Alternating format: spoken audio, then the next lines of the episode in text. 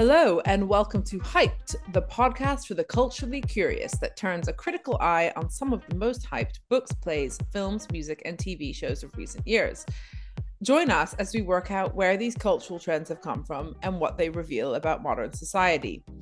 I'm Zoe Strimpel, columnist, dating expert, and historian of gender in modern Britain. And I'm Tom Stammers. I'm a historian of France and a general cultural glutton with a weakness for all things 19th century. Zoe and I have been consuming and debating culture together ever since we were at university, uh, which is so long ago now that the other woman in royal politics was Wallis Simpson. Yes, and you were the Duke of Windsor, for God's sake. um, today we are talking about the docu series on Netflix about the Sussexes, uh, Meghan and Harry, and their quote story. Now, Tom, as the devoted royal watcher and my compatriot in the queue to the Queen's lying in state, I'm going to hand this one over to you. What did you make of this program? And actually, before you say that, you know, what is this? What? Why is this a big deal? Give us some sense of the magnitude of this documentary, or, or rather, its damp squibness, whichever one. I'm I'm a believer in the magnitude of it. Um, it I I watched it in a sort of binge fashion. Uh, it's obviously six hours, um, you know, six episodes in which Harry and Meghan for the first time say that we had to tell our story. Now that obviously only holds up if you think that they haven't already had the chance to tell their story with the notorious Oprah interview a couple of years ago. Um, but this is clearly the full saga as as seen through their eyes, then working with a very distinguished director, somebody called Liz Garbus, um, who made this piece. Liz Garbus, who's been nominated uh, for an Academy Award for her um, work on documentaries. She's actually won an Emmy. And this is a huge coup for Netflix. It's been rumored that Netflix paid the couple up to $100 million uh, to get access to this, to make this program. And it's been a huge uh, viewing and ratings hit. I mean, it was number one in the UK. Unsurprisingly, I think something like 3 million people watched it on the first day that it went out but it was also in the top 10 in 85 different countries around the world. So this has had global repercussions and has been a massive talking point. Um, why do I think it's a? I think why is why is this a kind of seismic moment? I suppose it's a seismic moment because of the um, how much of their private lives the Sussexes have poured into this. Now that's one reason, obviously, why some people have found this a very nauseating watch. But it is amazingly intimate in terms of you see the photos, the texts, their, the, all the kind of private details of their courtship are splashed all over this series.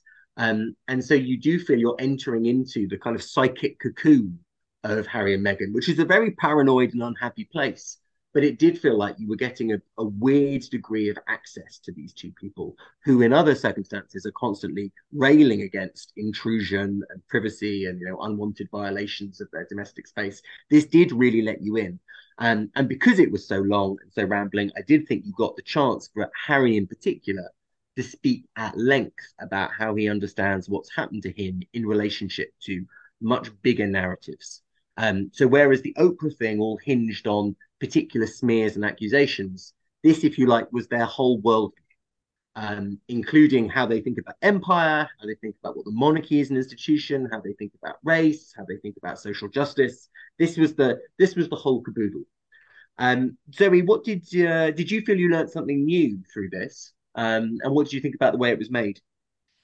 Um, I, I didn't really feel like I learned that much new. It it just really um I was just very attentive to the positioning of of of their romance as a sort of object that was manipulated and presented. There's Harry and Meghan, and then there's their romance, their love. And I even saw on Instagram, you know, several high profile people saying, "Oh, I love their love."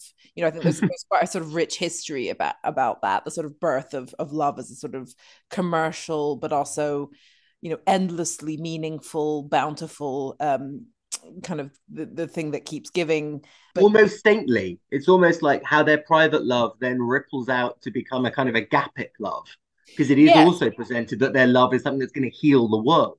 I mean yes. and that's not an exaggeration. Absolutely. In that sense there's obviously an extreme kind of jesus slash christian overtone that in a way they're sort of pitching their love as the mm. love that will save humanity and that's really interesting because I think they would probably, you know, I don't think Christianity was really mentioned. I think that they, yeah. despite Harry coming from, you know, the his grandmother was was the vector of the of, of God on earth.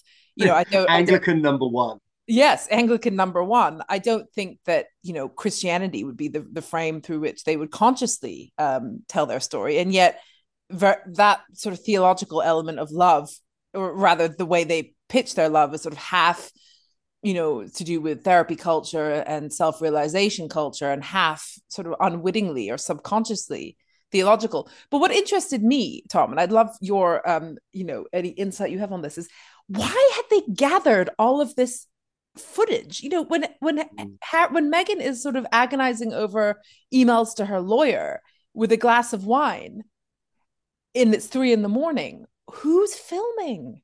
And yes, and, and does this, imply that million dollar question?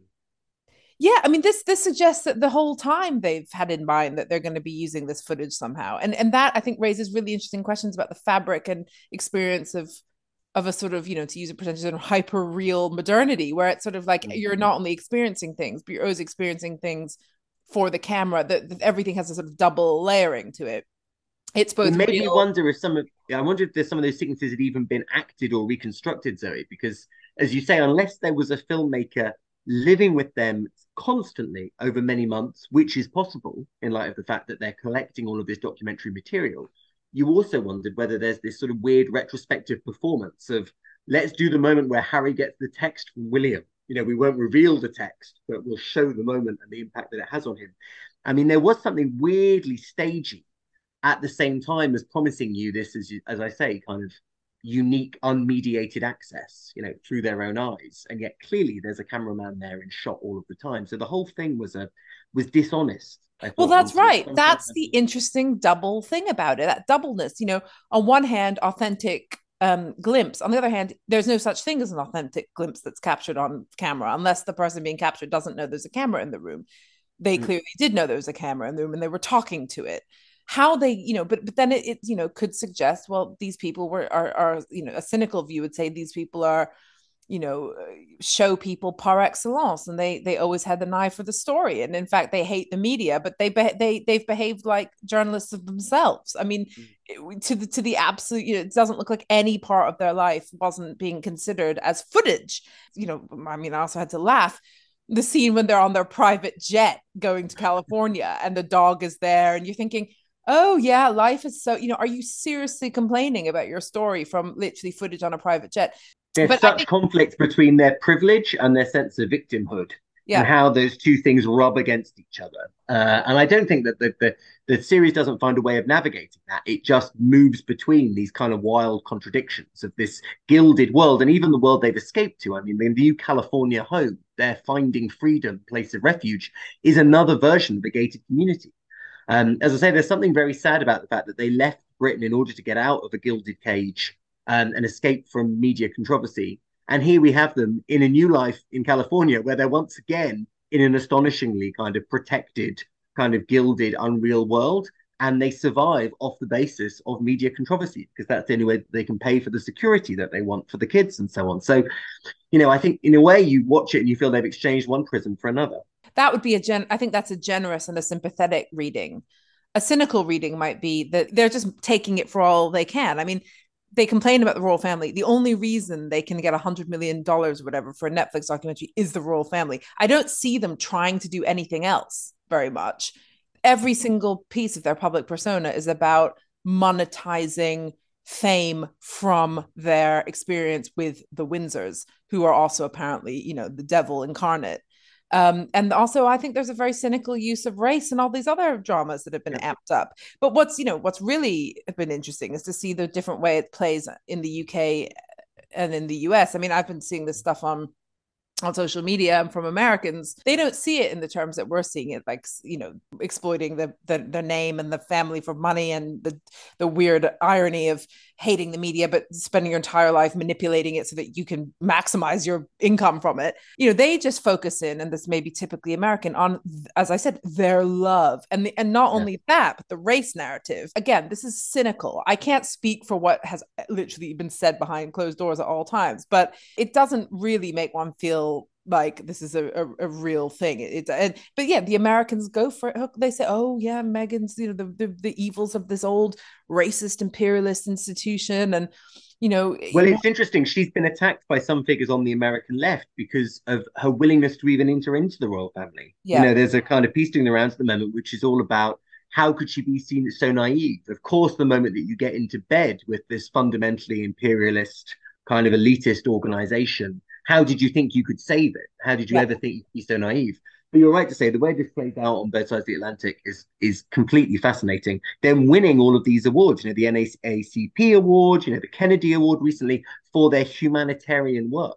Um, you know, there's there's an astonishing moment in the documentary where somebody says that she's been taken down because she's a symbol of social justice. I mean, the this the, the kind of the, the self belief um, that this couple has, and it comes back to this kind of quasi Christian vision of them as humanitarians. It's one of the reasons why they don't, you know, she doesn't want to go back to acting. You know, the way that they could pay the security bills if they wanted is Yeah. to go for her to go back and make some movies. Yeah. But she doesn't want to do that. What they want to do is run a foundation and do charitable work and save the world. And It's so the they have yeah. to kind of do this other thing Well, in order to pay bills. it's the social capital of the philanthropist. That's what they want. They want the cachet. They want to be philanthropists from a showbiz background instead of like Bill Gates, who actually is smart, worked hard, built a company that changed the world. They haven't built anything that changes the world. Apart, they've all they've done is say racism, racism, using a shred. The, the only way into that is that Meghan's half black, but she's everybody was pro Meghan to begin with. I mean, the whole thing is so ridiculous. And and, and don't you, Tom? I mean, as an Englishman through and through, do you not find the American Through and through. well, you certainly don't have any Americanness in you. Do you find that the American pronouncing on the sort of evils of our royal family, and not only as an Englishman through and through, but as a historian through and through, and a Yeah. royalist through and through, and a historian of royalty, do you not find it painful?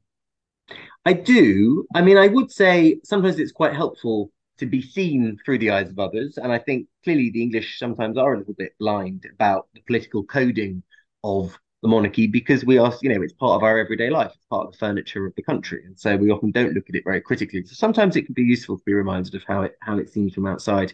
What I found more disappointing in a way is some of the intellectuals that were able to be co-opted for what I thought was a pretty shoddy piece of filmmaking. So I both very much admire the film director herself, and I don't know what she was doing doing this. But then I was also sad that Afua Hirsch, who I think is great, you know, her book about being Black British is fab. David Olusoga, who I think is a really fine historian and has written this brilliant book about um, the Black experience in Britain uh, over over many centuries, that they would come and pander Mm. to the the narrative did make me feel uncomfortable. I mean, there's an astonishing moment at the end of the fifth episode where it sort of suggested that the independence of Barbados, you know, the crumbling of the Commonwealth, could have been averted if the royal family had kept Meghan, or that somehow the expulsion of Meghan was uh, you know, put a kind of chain reaction, which means that other non-white parts of the Commonwealth no longer want to be kind of associated with it.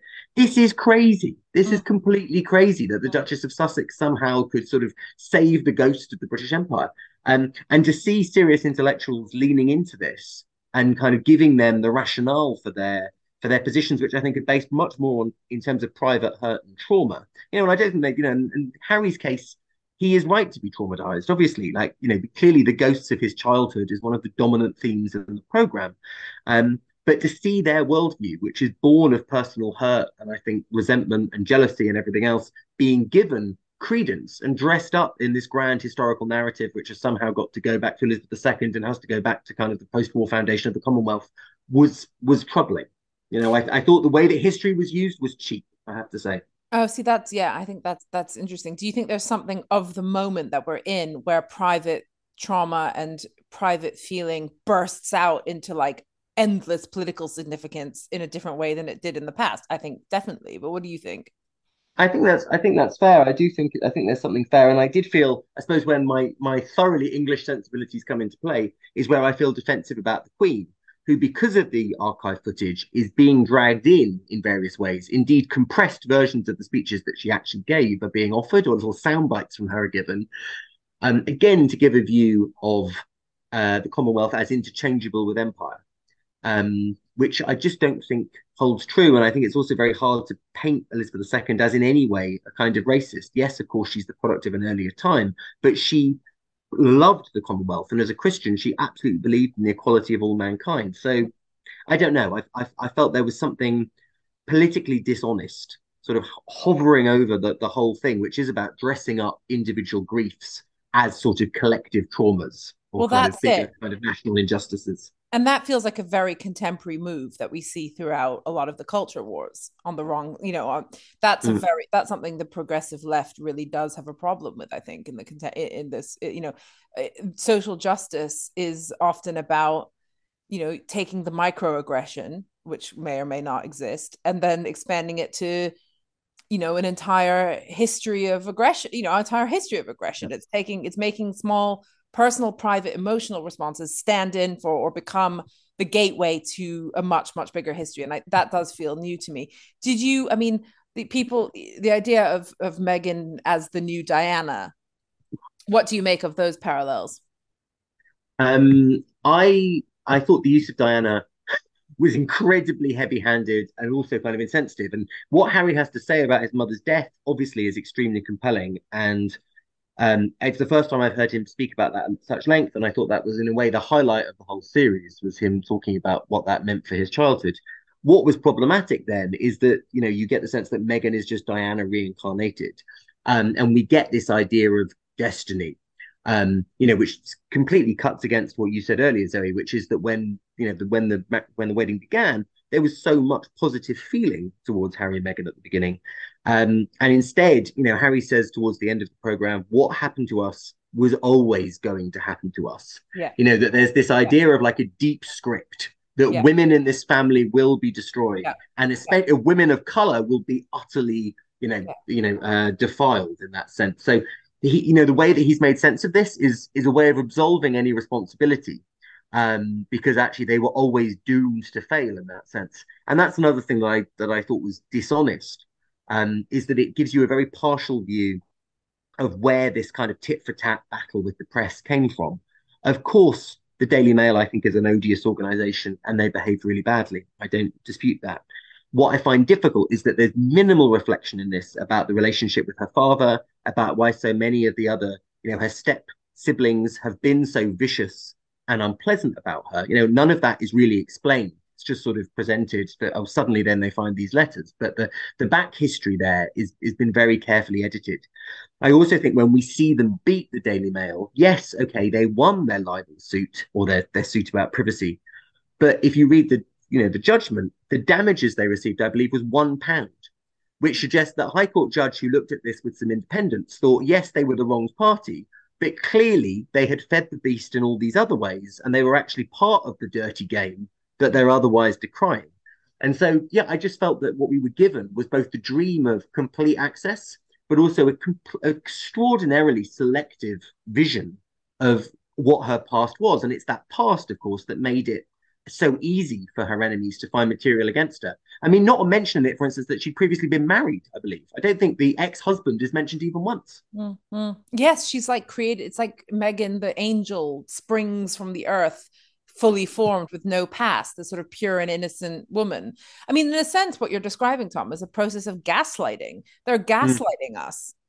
Um, and they're gaslighting you know they're they're saying that the media you know it's a one-sided story those of us who or those people who uh are you know have questions about what they may have done in all this are being racist plain and simple or, or whatever yeah. there's a sense that like oh everything you might think you're mad you're you're just you're sort of fueled by these sort of racist ideas. So i think there's they're they're in recording everything and then hating the press in making all their money off of basically their story about the press you know their story about the windsors. Like they they seem to all the things they purport to hate the most are also the things that they use the most in order to make a sh- just a crap load of money and live a, a fabulous life. And you know i mean just a bit separately as you know I, I wrote my column this week about this dream of California that they mm, espouse. This idea that oh, you know, the, Harry, they can only do they can do things in California they'd never be able to do in Britain. But the footage of what that meant seemed to suggest basically kind of cavorting around a a garden with a very huge garden feeding chickens and going to the beach yeah it big i mean it, it that seems like yes yes okay if you're if you're you know multi multi millionaire and you have a there's a lot of big houses in california is that what they're driving at but this is not the california of david hockney anymore um, no. This is the this is the California of, of, of, very dim, rich people who have, as you said, paid for a gated community, and it was sort of sad. You think, well, what what do you exactly think you can do in California that you can't, you know, you're not doing it. I mean, you're yes, you're you're you have a bigger private property, but that it, it sort of there's the sort of emptiness of that so-called California dream, the way it's been emptied out, I think was sort of striking. Um, I also think on the American things, Zoe, I completely agree that even by the by the own footage and headlines that were used in the show, you know, that you'd cut to these headlines that were selected from the press in order to show supposedly the war of the British tabloids against the couple, actually lots of these headlines are taken from, um, you know, Entertainment Weekly mm. or the National Enquirer. I mean, let's not pretend. Let's pretend that kind of tabloids are a uniquely British phenomenon. Actually, the American gossip mongering press is yeah. as intrusive, is as wildly speculative as anything that's going on back in London. So I, I think, you know, to pretend that this is something that is all to do with British imperial bigotry and racism, and that's why the press is so nasty, just makes no sense when you also think that you know she she you know all of their private life is being digested by the American press as well. Do you think there is a sort of de- so to me there's a degree of paranoia, Tom, in their way they talk yeah. about the press. And I was, you know, I was on Hugo Rifkin's radio show yesterday and we were talking about this. And both and Hugo was saying, you know, to me, because we both worked together at the Times years ago, you know, is there some sort of coordinated press effort that's united in trying to take down the royalty and specifically women in it and specifically women of color? No, we didn't even know. I mean, we it was the press doesn't work like that. It's much more scrappy and disorganized and reactive. And I think this sort of media paranoia, you're I'm seeing it everywhere now. The media, the mm. media, it's become it's it's kind of terrifying. It's like the new branch of QAnon almost. It's like or rather like it's it's yeah. it's a very it's a very trump kind of panic as you yes, say but, but so many people you know on twitter all the stuff about elon musk. I mean there's just the media is apparently the thing to blame for absolutely everything. And we know as historians as people who are interested in sociology we know that the relationship between media and and audience is really complicated and that people read all kinds of things that doesn't change their opinion or that people seek out uh, the things that they already agree with. And, you know, Hugo was saying, you know, he's 100% sure that newspapers chase after readers based on what the re- they think the readers already think. It's not a question of newspapers having some sort of malign um, sort of agenda where they're going to, you know, like brainwash the the innocent yeah. of the world by any stretch. I mean, Rupert Murdoch um, was, I think he was, was he Remain or Brexit? Whichever one I it mean, was, his papers went the other direction. So it's just not the case because you know they needed to. So so I think this like media paranoia is really scary. But it makes the mon and it makes a monolith out of the free press, which in this country is still a free press. Yes, there is undue influence by particular business groups and, and editors, but we are talking about a free and diverse and liberal press culture. And to pretend that there's this giant blob called the media that speaks as one voice is crazy. Yeah, well, exactly. But and as I say, it just makes me uneasy as as a Jew.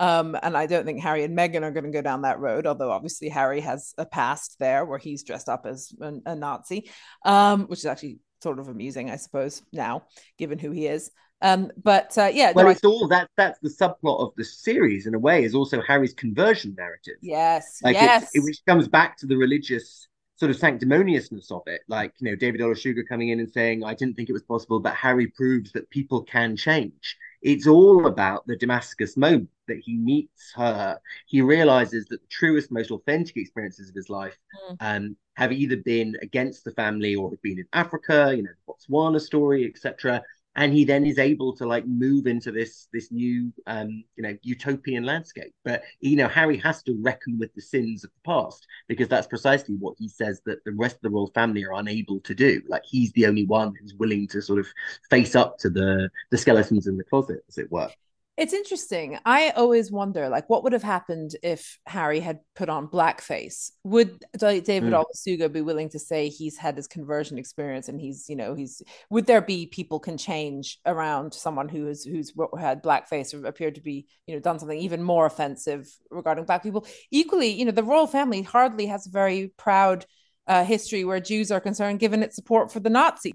I thought the lack of historical reference and perspective was puzzling in a series that otherwise wanted to use archival footage. Like there is no mention of the abdication crisis of Wallis of the 30s, which would be interesting. There's no mention of Fergie. We're talking about women having a difficult time with the media and the relationship with the family. You know, we do also have Sarah Ferguson to talk about as well as Diana. So everything instead is, as you know, in the spirit almost of a Greek tragedy, centered on Harry, William, and you know Diana and Charles, and it's this sort of this psycho battle within one mm-hmm. little kind of branch of the bigger story of the Windsors that that seems to justify and and uh, and power everything else. On the other hand, I don't just want this to be a, an excuse to kind of keep kicking them. I do think Harry is very articulate, even though, as you say, he's been very shaped by therapy. He clearly is very articulate. Um, and I do think some of their critics are also pretty loathsome. And so, what I'm sad about in a way is how this has become such a kind of polarizing issue. And this piece that they put out into to tell their own story, I did personally find nauseating. But it doesn't mean that what they allege about um, you know, some of the coverage against them or some of the way that there, you know, there is an incentivization and a sort of paparazzi feeding frenzy around people's grief or people's um, struggles isn't true. You know, I think it's I think it's hard. They've they've basically burnt bridges that would allow a kind of more moderate opinion to be able to kind of see both sides at the moment in the very crudity by which they put their case across. But I would like to give them a little bit of benefit of the doubt. But that's the interesting thing. I mean, the, the, they're the people on their side, so to speak, and the Americans who are, you know, big fans of the team Meghan are all saying, "Oh, that you know the family should have like used her as a chance to kind of build you know heal itself and build bridges mm. and all this kind of stuff but actually they're making it incredibly difficult to build any bridges. They don't want bridges to be built. They're just blowing up the bridges one by one whether it be from that original letter they sent then the move to america and then the oprah interview and then you know the oprah interview did real damage because yeah. you know as we found in the queue. Otherwise lovely ladies without a i'm sure without a racist you know bone in their i mean i don't think they're motivated by racism at all just absolutely hated her. They hated her for what they saw to be manipulation and and pretense and perform you know and they didn't like that that she'd sort of ended up coming in and then uh, making a mockery of of their royal family so to speak. So i think there's you know they they haven't they haven't understood the public that they're alienating and they've insulted. And that's that's made it really hard to build the bridges if indeed they wanted to build those bridges which it just doesn't sound like they ever did remotely which is to say, Zoe, as we draw this to a close, uh, you know, there's a lot one could talk about this this sort of fascinating battle going on, but with this particular program um, and with the Harry and Meghan story, why the hype?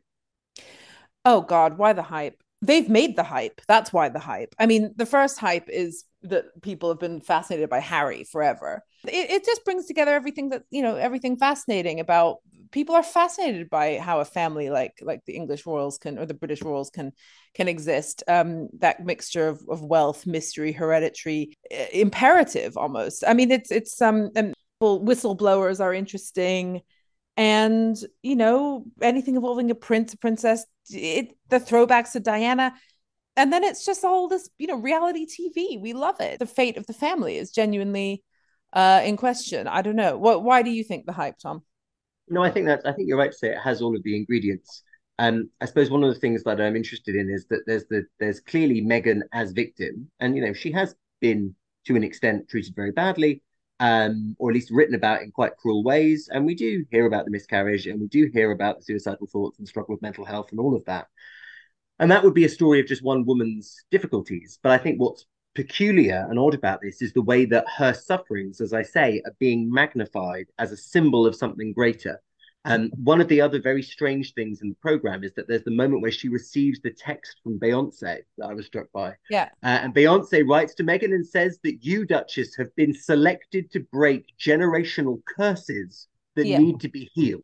Yeah. Like this idea that through Meghan, what we're talking about is the reckoning with the racist past, yeah. is the yeah. healing of a broken and divided society. Like her believers have got a messianic kind of belief in yeah. what she could deliver, and yeah. also that her sufferings and her martyrdoms are part of some sort of higher truth.